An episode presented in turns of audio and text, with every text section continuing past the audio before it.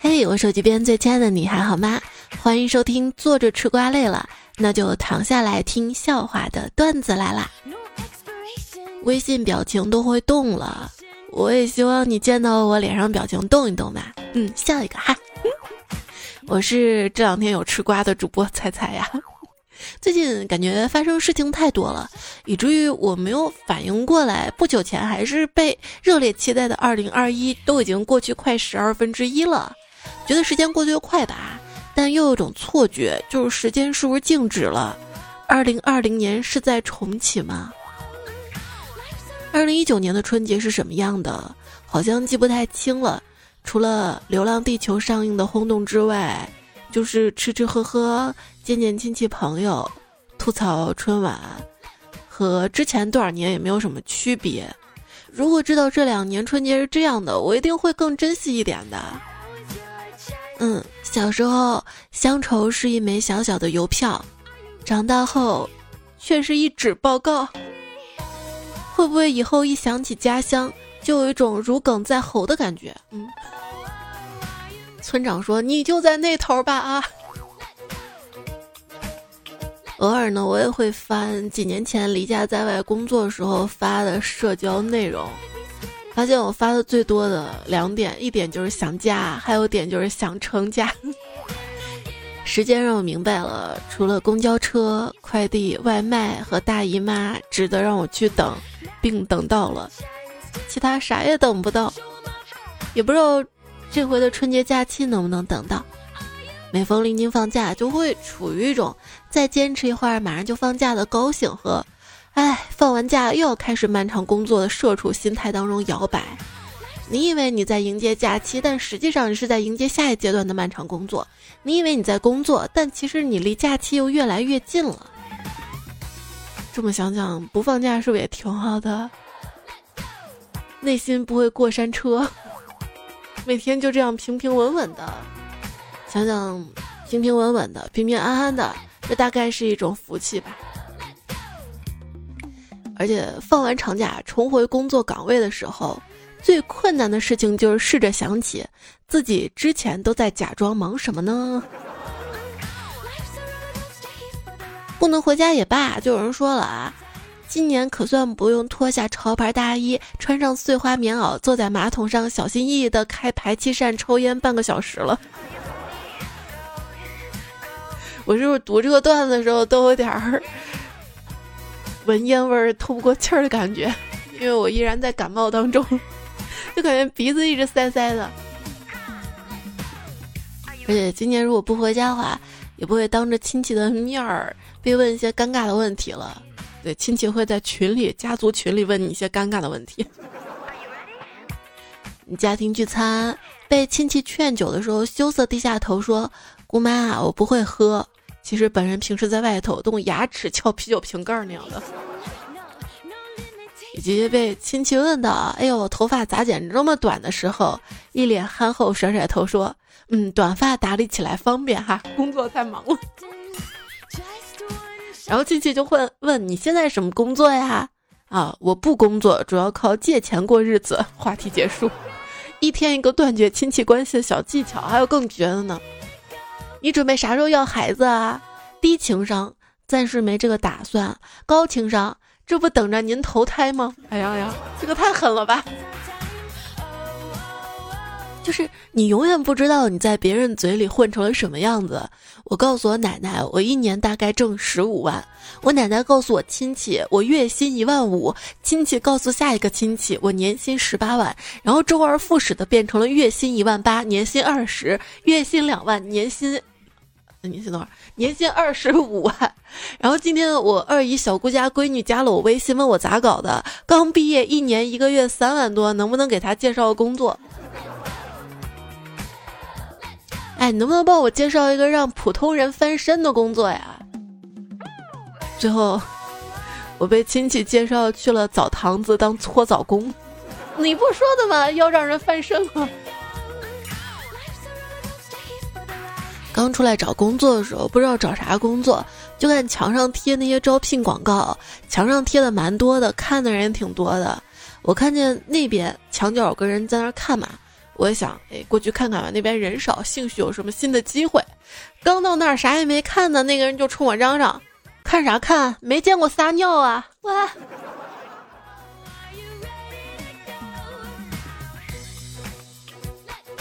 他们跟你说，忘掉你在大学里学到的一切，公司跟社会才是你真正的大学。你说，可是我根本没上过大学啊。他们就会说：“哦，那很遗憾，你不符合我们公司的录取资格。”去应聘，你学什么专业的？我学文秘。呃，对不起，我们不能用你。漂亮姑娘会影响我们经理工作的。可是我并不漂亮啊，那就更不行了。我们经理不会同意的。不想要我就直说呗。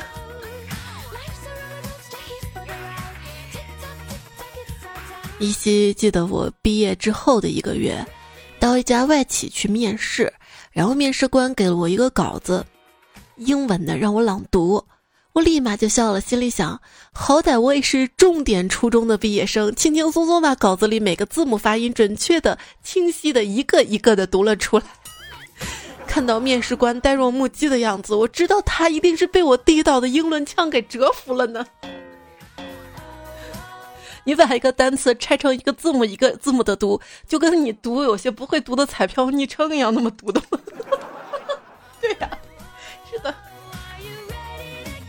就我朋友网上发帖子嘛，就说上个月我去面试一家公司，结果第一轮面试就挂了。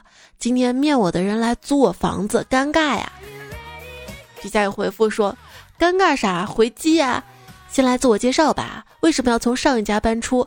你这才住了不到一年呀，不稳定啊！这个房子竞争很激烈的。今天先到这里吧，啊，有消息再通知你。一个姑娘走进一家公司的经理部，问：“你好，你们要秘书吗？”哎呦，他们说我们倒挺愿意录用您的啊，可是眼下金融危机的，没有活干呢哈。有没有活干我倒不介意，只要有工资就行哈。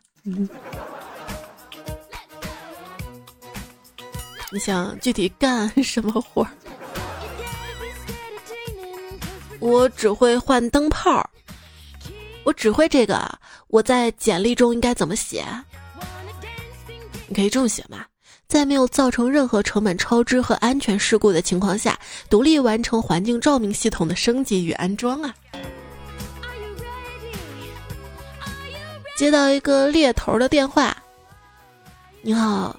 请问你还在巴拉巴那家公司吗？有没有兴趣看看外面的机会？我说哦，那个公司我已经出来了。那你现在在哪儿呢？我现在啊，在一个初创的小公司。猎头愣了一下，继续说：“那你有没有考虑再跳回大公司呢？这边也有很多机会推荐的呀。就是我们跳来跳去，你才能保住工作，是吧？”我一个朋友这样描述自己离职的原因：我那工作呀，价格便宜，量又足的。还记得那年去面试工作，面试官是一个挺漂亮的女孩儿，看她坐那儿挺端庄的，又穿着拖鞋，我就感觉没受到尊重。而且细节决定成败，一个穿拖鞋上班的公司，肯定纪律散漫，能好到哪儿去啊？于是我满嘴跑火车，吹嘘自己经历，乱开三倍工资。离奇的是，三天后对方居然答应了。我怀着不安的心情报道，才知道电子厂无尘车间必须穿拖鞋上班。然后录用我的理由是我最自信，自信的人都有两把刷子。有事儿去办公室找领导，正好碰到一个大妈来应聘。领导问：“你以前都干过什么活啊？”大妈说：“俺刚从老家出来，今年头一年出来啊，没有什么工作经验的。”领导挠挠头说：“我们这儿只招熟练工啊！你在老家养过猪吗？啊，这猪啊，猪养过养过。行，那你明天来上班吧。我就一直好奇大妈的职位，直到今天早上看见大妈在食堂里忙碌。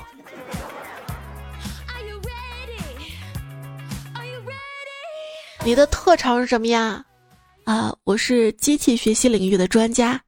六加八等于多少？等于一。”不对，等于十四，等于六，不对，等于十四，等于十一，不对，等于十四，等于十四。好，明天来上班吧。冷知识：早在二十年前，IE 五浏览器上线的时候，如果你要报告 bug，必须要用信用卡向微软支付一百美元定金。如果 bug 属实，一百美元将退还；如果没有 bug，一百美元就作为浪费微软时间的补偿。人们花了很多年，才终于把显示器从凸面做成了平面，现在却要把它从平面做成凹面。电脑进入睡眠模式的速度比人睡觉的速度快。但唤醒的速度比人醒来的速度慢。你知道巫婆死掉之后会变成什么吗？会变成 Switch。路过一家养老院，看到门口灯箱上写着围棋、象棋、扑克、麻将。想想再过二十年，养老院的广告上估计就是就是 PS4、Switch 手游、怀旧 VR 了。八零后跟九零后接触过的娱乐硬件是非常非常丰富的，听歌用过黑胶、CD、磁带、MP3，看电影用过录像带、VCD、DVD、MP4，打游戏呢，除了现在还在更新换代的 PS、Xbox、DS，还有什么？还有电子词典、FC、世嘉 MD，现在呢，基本上都可以用手机来替代了。那你有没有想过，当年玩得起这些东西的人，现在也有 UHT 蓝光播放器、OLED 电视、HiFi 音箱系统、三零九零显卡。当年玩不起这些东西的人，现在都有手机了。九零年代这个概念啊，对于不同国家是完全不同的。对日本来说呢，是老人少一点、技术差一些的现在；对美国来说，是鲜花着锦、烈火烹油的不久以前。对中国来说，就是一个异样到难以适应的时空了。这是一个笔记软件比灵感多的时代，一个社交软件比朋友多的时代，一个短视频软件比时间多的时代啊！互联网挺好的，它提供了一个人开心的方式啊。就就拿手机来说，我看小说啊，短视频、游戏。但是，真正想一个人处在那儿玩这些的成本也越来越高了。像那些社交软件、工作群，会挤占那些本来是一个人可以开开心玩的时间呀。人的一生当中，不仅要照顾那么多人，还要给那么多电子产品充电，真的很累。对，不仅要做家务、打扫卫生、整理房间，还要经常清理电脑、整理电脑桌面呢。新年新气象，我把电脑整理了一下，清理了一百多 G 无用文件，感觉电脑流畅了好多。然后我就发在群里感慨了一下，群里那些狼一个个说什么好可惜，问我能不能找回来。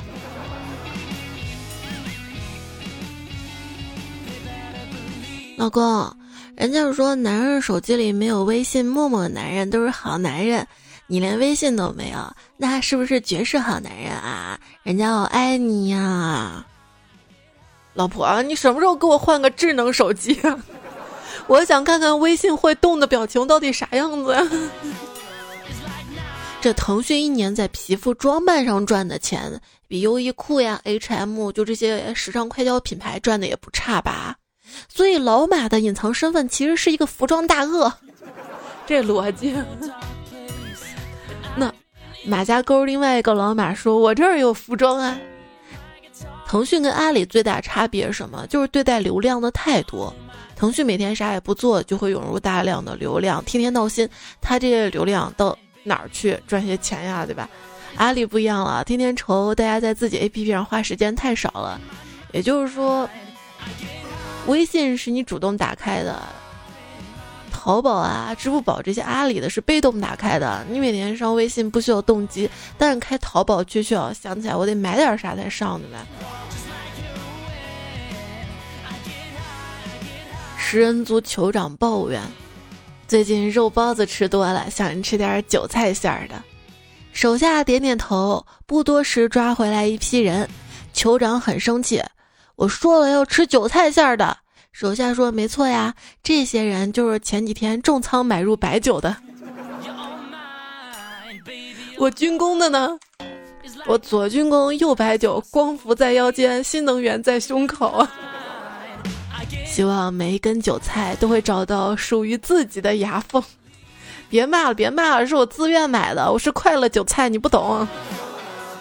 这小明从小没父亲，为了感受到父爱，他买了基金，现在他终于看见爹了。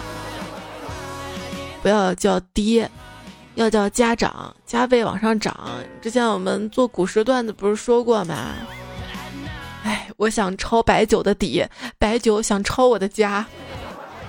不好意思啊，这些段子都过去好几天了才播，再回味一下，再让你难受一下。上个月吧，我起不来床，打开看一下基金，不禁发出思考：我真的需要这份工作吗？最近起床一看，哎，我得亏有这份工作哈。我我跟你们说，你们可以绿我，但是不能绿我基金。玩这些呢，心态要好，别一跌呢就慌，要有自己的主见，不要听风就是雨。我去年投了十三万，听这听那的，最后亏了三万。后来经过自己的摸索跟学习，有了自己的主见跟策略，最后把那剩下十万也亏掉了。说没钱的人觉得什么都是智商税，有钱的人觉得这都是一种尝试。现实就是这样的分裂。对，刚刚还听到一句特别有意思的话嘛，说现在跟以前不一样了，现在是有钱人的孩子早当家，有钱人的孩子什么都可以当做一种尝试。我们没钱人的孩子也是早当家，是当家，就是第四声，家都败没了。其实一百块钱跟十万块钱中间呢，也就差三个零，三个零相加是多少？是零，对吧？这么一想，我也是有几十万存款的有钱人了呢。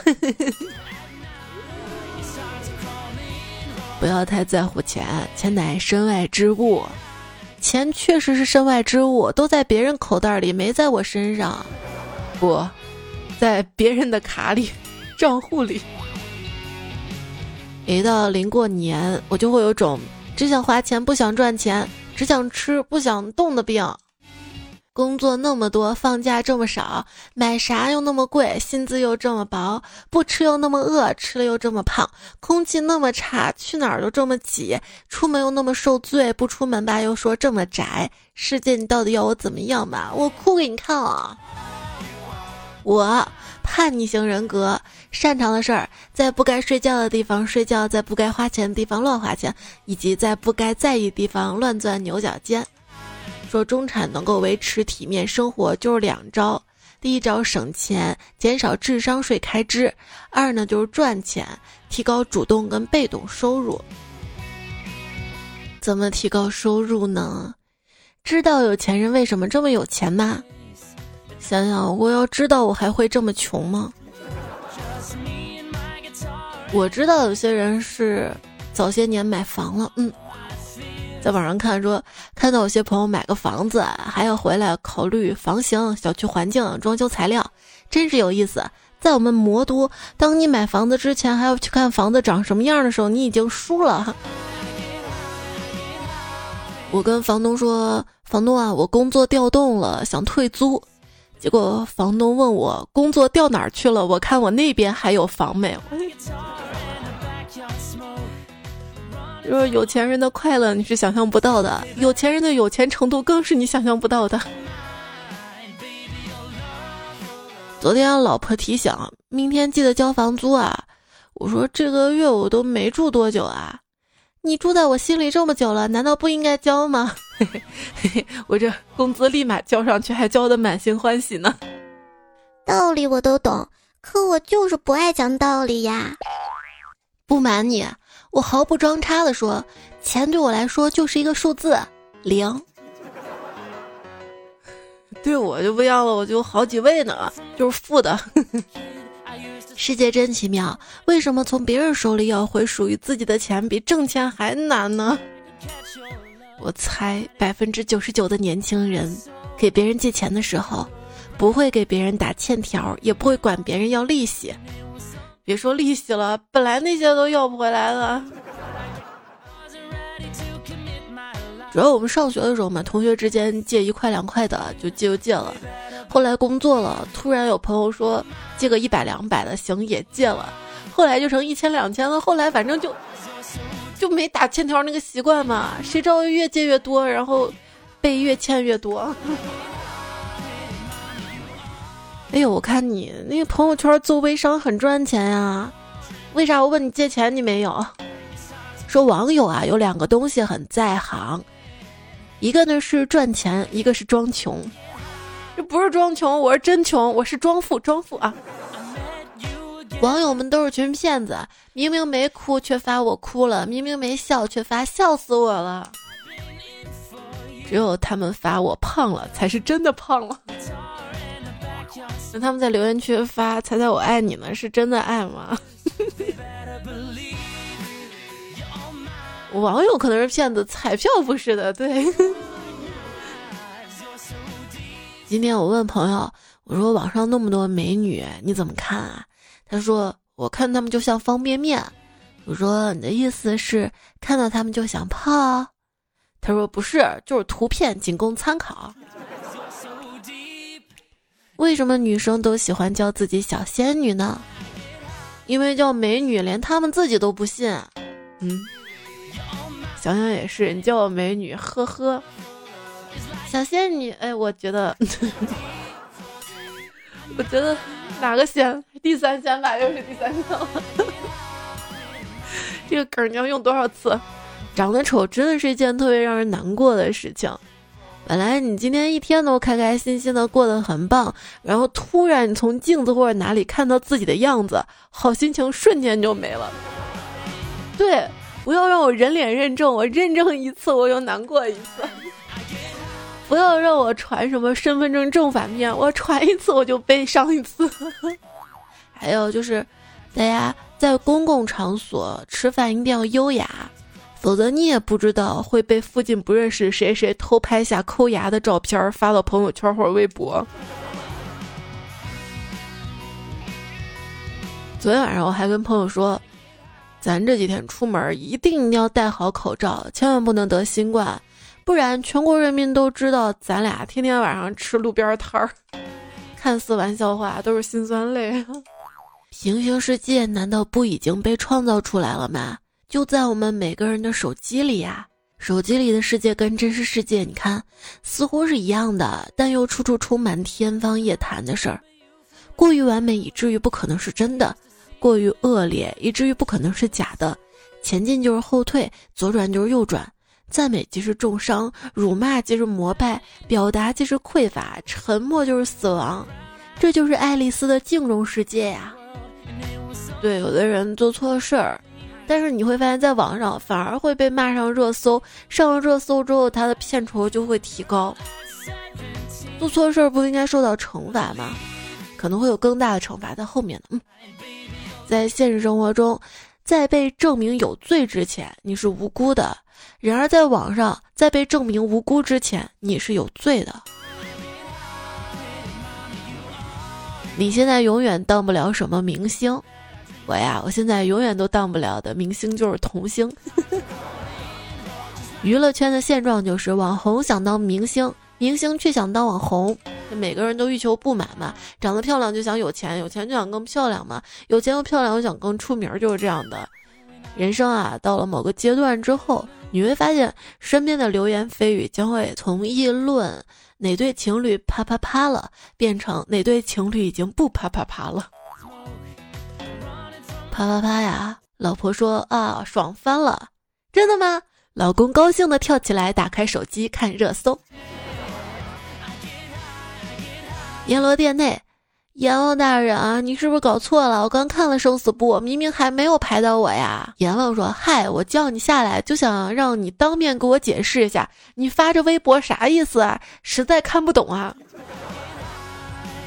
谷歌翻译一下呗，也许一下就通顺了呢。大学生期末定律：考试前娱乐圈必有大瓜。早上醒来第一件事就刷微博，生怕错过什么。高考查成绩都没这么积极过，对，学习时遇到不懂的，算了，我不是那块料。网上吃瓜遇到不懂的，打开所有软件要查个明白这个瓜。一朋友说跟一个郑爽带播剧的制片人吃饭，他都愁死了，说如果片子不能播，他愿意承认那俩孩子是他跟张恒生的，这太难了。一对夫妻吵架闹离婚，谈到儿子问题的时候，老公说：“儿子归我，因为我是父亲。”老婆说：“儿子归我，因为是我生的。没有我，你可以生吗？”老婆想了想说：“那你只是提供一枚精子而已。等儿子长大了，我叫他把那玩意儿还给你不就行了吗？”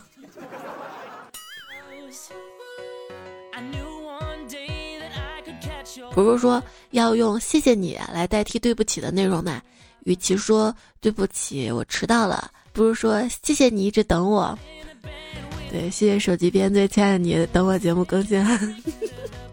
说把消极的词替换成积极跟感激的词，来打破老师说“对不起”的循环，很有用。底下一回复：“谢谢你一直帮我另一个男朋友养孩子。”恶有恶报，善有善报，不是不报，是你这个发票有点问题哈。课堂上老师说：“同学们啊，要记住，成功需要诚实和智慧。”同学就说：“老师，诚实跟智慧，但是我什么是诚实呢？”老师说：“诚实啊，就是信守诺言。那什么是智慧呢？就是不许诺。”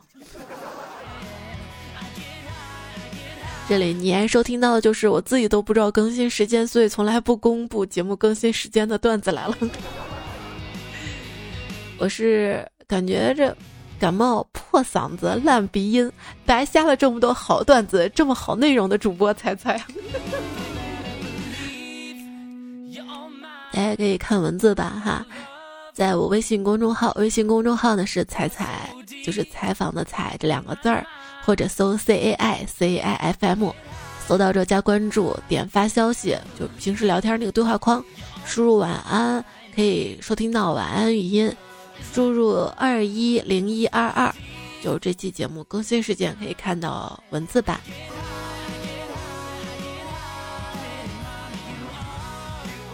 接下来呢，我们来看看大家留言。平时你听节目有任何想要说的话，也可以在喜马拉雅最新一期节目的留言区告诉我哈。我的喜马拉雅 ID 也是彩彩，节目在喜马拉雅上更新。哎呀，我感觉我的鼻子又要吹个泡泡出来了。三二说，我找到了一个所有视频、音乐和游戏播放器的 bug，就是你开了会员过期了，不能看原来下载的会员视频了吧？那你可以把手机时间向前调，调到你开会员的期限内就可以看了，拿走不谢。这个就跟以前玩游戏一样嘛，以前玩游戏也是。把那个时间往前调，然后你会发现，就是也是游戏 bug 嘛，更容易过了或者钱多了或者咋回事儿。如果把喜马拉雅时间就是手机时间往前调，喜马拉雅还能收到最新更新不？应该还能吧？这像不像穿越？开水说：“有些事情真的很邪门儿，你不得不信，因为我相信刷到这个视频的你的右脚正放在左脚上。”哎，还真是，我这会儿录节目做的时候，右脚就在左脚上。提莫队长说：“装瓶子里像水，喝到肚子里闹鬼，说起话来走嘴，走起路来闪腿，半夜起来找水，早上起来后悔。”说的是喝酒对吧？车吉龙说。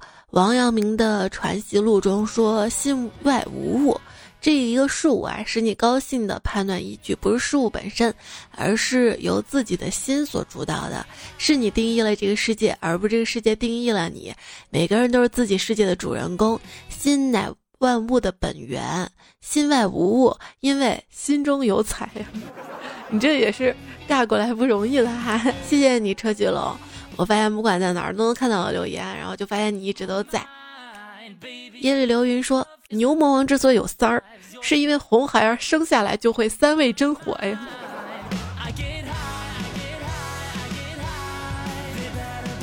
上上期节目小仙说，封面是海绵宝宝，哎，吃饭没有海绵宝宝吃不下去。这个海绵不是刷碗的吗？不能吃啊！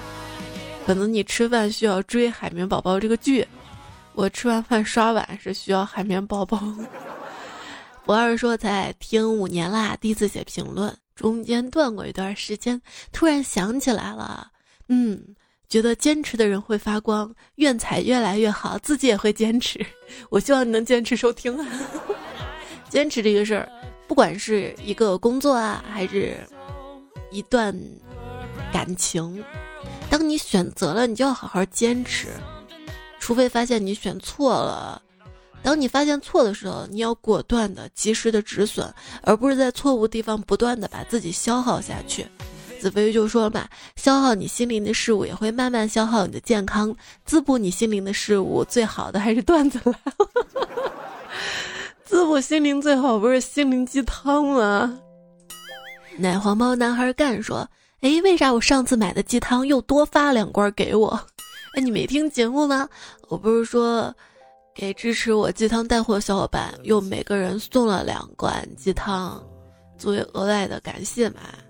这个是彩粉独家福利哈，我买的单你放心喝就行了哈。还有嫩嫩老男人说菜鸡汤到货了，对于爱吃肉的我，鸡肉有点少，期待你什么时候卖鸡肉？我。鸡汤里面固形物百分之十五，要不你称一下它够不够？那天还看到了小严，他说鸡汤里面居然还有鸡肉惊喜，要不你俩交换一下？鸡汤里面要是没有肉的话，那汤是拿什么熬出来的？当然了，如果要是一碗没有肉的鸡汤，可以这么说，我们用了什么高科技破壁系统，把肉的精华全部打入了汤里。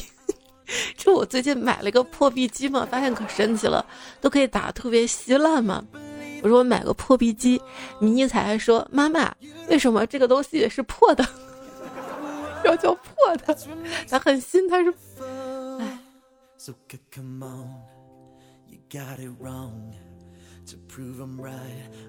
熬夜呢是熬不出鸡汤的，只能熬出黑眼圈。也许过完年吧，我还会带货眼罩，到时候给你缓解黑眼圈。我都会提前选，然后提前让他们寄样来试的。这几天如果困的话，还是先喝咖啡啊。这个还是我们的老朋友于天川的挂耳咖啡和喜马拉雅新年出了个联名款的礼盒，礼盒里面有二十包的挂耳咖啡，还有个保温杯。它有两个选项嘛，如果你不想要保温杯的话，你可以直接的选咖啡，就会多一些。你的购买行为呢，也会变成这个冬天的温暖。每买一份咖啡呢，都会有喜马跟于天川通过公益组织捐赠五杯咖啡给到医护人员，感谢他们的辛苦付出。也希望疫情早早走，大家都能过一个好年。之后呢，也给购买咖啡的小伙伴有准备粉丝温暖福利哈，这个福利数量是有限的。但是我会尽量多的给大家争取，谢谢大家哈！在我的这期节目播放页那个播放图的右下角个购物车，或者到我的喜马拉雅主页看到了主播店铺这里都可以找到哈。陌路人的说，彩彩放假十一天又要开家长会，还要写总结，假期安排了十一天的体会要怎样怎样，真的是要难过死了。不要太焦虑了，其实时间还有嘛，写一个计划表，给自己安排出娱乐时间、工作时间、学习时间，然后你就会发现，哎，其实没有那么糟糕哈。工作完了还能玩，生活是有盼头的。曾不是曾经的曾说，工作后也一直不敢停止学习，也许这就是内卷，但更怕被时代淘汰掉。对我也是，有时候会觉得，哎呀，我这个节目。是不是一直吃老本啊？怎么风格也没有变啊？一直这样下去怎么办啊？万一大家不喜欢我了，大家都图新鲜怎么办？都会有的，你知道吗？我也会的。但是时间都是有限的呀，我们要去工作，可能就没有那么多时间去学习。要学习的话，工作可能又会做的少一点。如果工作学习都兼顾了，孩子跟家人又怎么办啊？随着年龄增长嘛，每个人都有这样的顾虑，所以不要太焦虑。大家都跟你一样的哈，我们只要慢慢的、踏踏实实过好每一天就好了。就算工作进程慢点也没事儿，你的心情好，心情一直跟上是最重要的，不是吗？横枪立彩我姓金说，我现在每天的状态就是白天工作的时候，时不时看一下闺女们的视频跟照片儿，哇，好可爱啊，好想你们呀！晚上回去好好陪你们玩儿。到晚上回家，大女儿一过来要找我玩，一边去，别打扰我玩手机。小女儿踉跄撵我，耳边跟她说：“乖，去找你妈，去，快去啊！”第二天继续看他们照片。四十多岁工程师留言说：“四川的吃的全都是叠词，肉嘎嘎，豌豆尖尖，好多啊！居然脑壳短路想不起来了。”然后看到米半仙就回复了嘛：“攒攒、钵钵鸡、担担面。”哎，还真是啊。还有粑粑烧、鸡脚脚、鱼摆摆、洋芋坨坨，我们这儿还有洋芋擦擦呢，洋芋洋芋擦擦，又 拐到成都去了。还有花椒扣扣、海椒面面，用了叠词的美食，听起来就很好吃。白兰地阿姨说：“今天腊八虽然没有喝到腊八粥，也希望以后会甜甜蜜蜜的。你们家那边腊八粥放糖吗？”其实粥啊，我觉得我每天都能喝到，饿了就熬一碗。我其实更想吃肉。彩彩闺蜜说：“彩彩呀，作诗一首。彩彩走到长街中，走到美丽汉堡店，进去之后随手拿，没钱付啊，店员追。希望被菜翻到你这个诗也不押韵呀。”团那个团说：“我写首诗叫段子来了，采集评论下含笑半步颠。”采撷为君意，反正不要钱。真情自流露，体胖心界宽，好听多魔力，笑成铁憨憨。你看这个就优秀了，对不对？国士无双还出写了两首藏头诗哈，谢谢你啊！还有车吉龙，问君能有几多愁？干了这杯二锅头，人间一日传万口。节目更新有没有？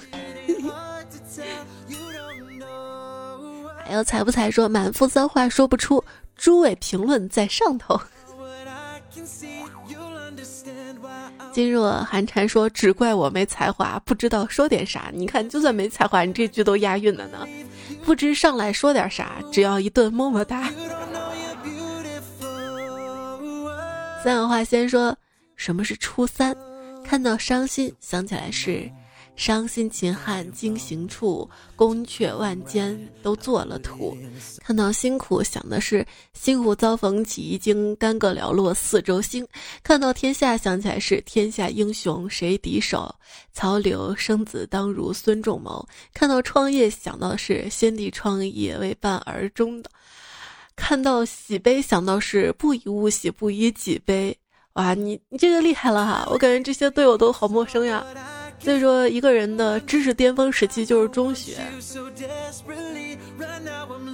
风不快说，彩彩看到喜悲，彩彩喜欢杯杯。你咋啥都知道呢？这都被你发现了。龙魔之主说，世界上哪有什么同性恋、母子恋、师生恋，只不过是一个人恰好爱上另一个人，而我恰好爱上了你。单身狗为奴说，都说小鹿乱撞，那大鹿呢？我跟你们说，大路都去罗马了，条条大路通罗马。那不大不小的路呢？嗯，都出家了，半路出家。兔子不吃草吃枪药说，跟个女生接吻，老有一种恐惧症，怕她不会，又怕她太会。温水煮青蛙说，唐僧找了三个人取了真经，刘备找了三个人夺了天下。我想找三个男朋友，哎有，他们是一个个来还是同时来那种啊？那样年华说做个彪悍的娘们儿，不矫情不做作，怎么骄傲怎么过，怎么开心怎么活。我的草原我的马，我想咋耍就咋耍。哎，说呢，昨天晚上我做梦了，嗯，我梦到的是大概也是去康巴那边旅行吧，遇到了个像丁真一样那样帅气的糙汉子，然后呢，他因为他因为我长得好看又有钱，然后爱上了我。我就担心他骗我，跟我表白，我迟迟没有答应。没有答应的话呢，然后他就流露真心嘛。然后我就翻他朋友圈，看到他跟一个姑娘喝奶茶什么的，我就问他那个姑娘谁在哪儿喝奶茶，然后他就把我带到了他们县城的一家奶茶店，然后我还点了一碗牛肉面。梦里梦里是这样的。哎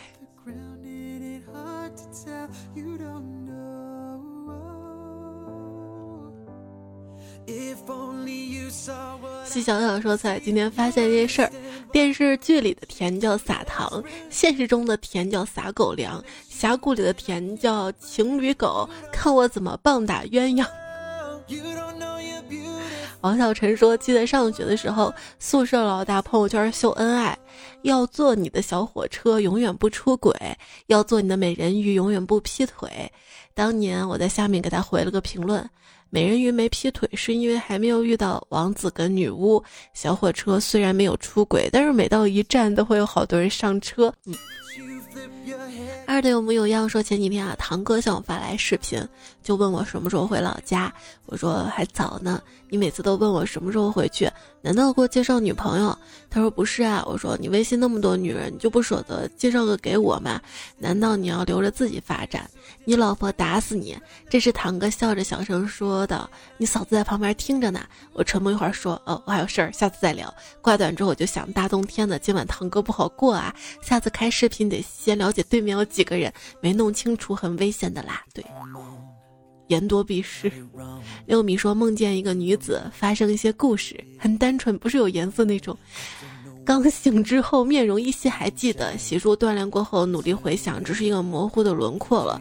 所以我为什么那个梦记得特别清？因为我醒来之后就努力的回想一点点细节，我全部想清楚，确定自己记下来之后，我才起来。谢谢 不挂科说。我睡了一下午，醒的时候屋子里黑漆漆的，一点声音也没有。抬头看了一下窗，天还没有完全黑，四处摸了摸，在枕头下面找到手机，打开屏幕亮起，干净到没有一条消息。那一刻应该有点孤独吧。简单说，彩你知道为啥喜欢你吗？不知道这条留言能不能看到，我都要说。想想自己三十多岁了，身边连个聊天说话的人都没有，跟媳妇儿聊天无非就是家里的事儿，父母就各种关心，我就喜欢听你陪我聊些段子，像喝酒一样开心快乐，忘掉所有的烦恼忧愁。但有没有想过，其实有老婆孩子在身边，有父母在，也是一种生活幸福啊！有人关心，有人爱，还有人逗你笑。我希望你永远这么幸福下去。不然呢？你还想咋？还想想想那些有的没的哈？上帝欠我一份柔情，说：“仔仔啊，你是故意打我脸吗？上期我刚祝你身体健康，不会生病，你是不是在寒风中裸奔去了？裸奔没有，寒风中是有。就接迷你彩下幼儿园嘛，就等了好久在门口，风可能呜呜吹了吹吧。后面呢，又陪他上游泳课嘛。”那天游泳池的水特别凉，然后我就想游泳池游两下，运动一下。老师说家长不可以在旁边游，然后我就那样干冻着啊，太受罪了。所以当家长好不容易，是不是？我有时候在迷彩面前，我会说：“哎呀，当妈妈好不容易啊。”他会说：“可是有宝宝你也很幸福，不是吗？”我说。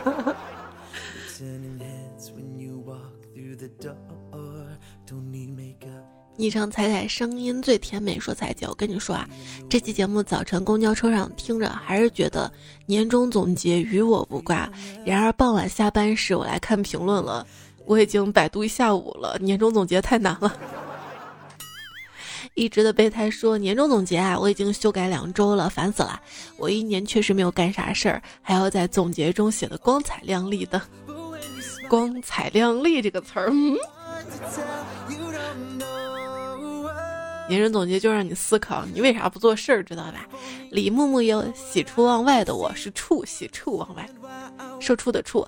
一到下班的点，立马关电脑走人，还有避免被老板看到，要不然很可能被老板喊住，请你喝杯下班茶，跟你聊聊下午工作情况，然后继续推进什么的。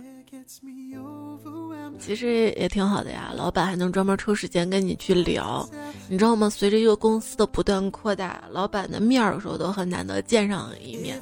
我还记得喜马拉雅刚刚成立的时候，在喜马拉雅公司嘛，当时公司人还不到一百人，每天我都会下班很晚的，因为我除了要弄节目嘛，还有好多好多其他工作上面的事情。然后老板每次下楼要走的时候，看到哎，在你还在啊，走走，带你吃饭去。然后就会把其他还没有下班的同事拉上吧，大家一起吃饭。其实说吃饭吧，还不如说就找一个地方，大家又一起坐在一起聊这个 A P P 将来怎么做呀，还有什么新功能呀要加呀什么的。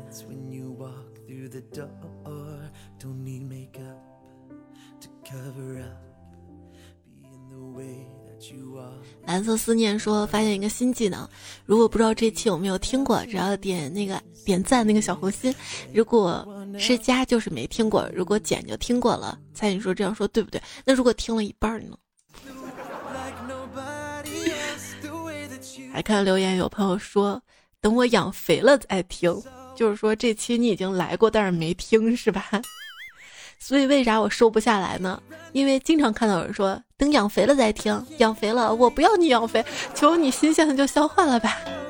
还有新的吗？喵咪路说评论评的早，彩彩念到老。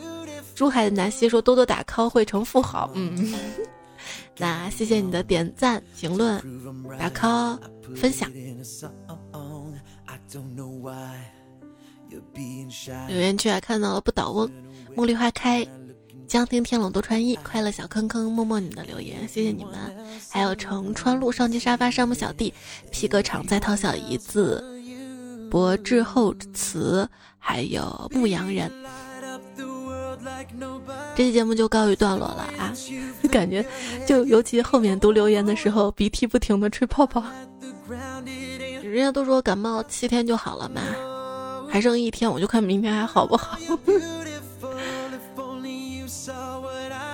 下期节目我们再会了啊！可能嗓子状态、声音状态不是特别好，更的也比较晚，因为就一感冒嘛，就各种不舒服，录节目就会录的慢一些。谢谢你的耐心等待、聆听，还有不管我什么样的状态，你都一如既往的支持给我鼓励，有你真好。希望你一直都好，下期再会啦！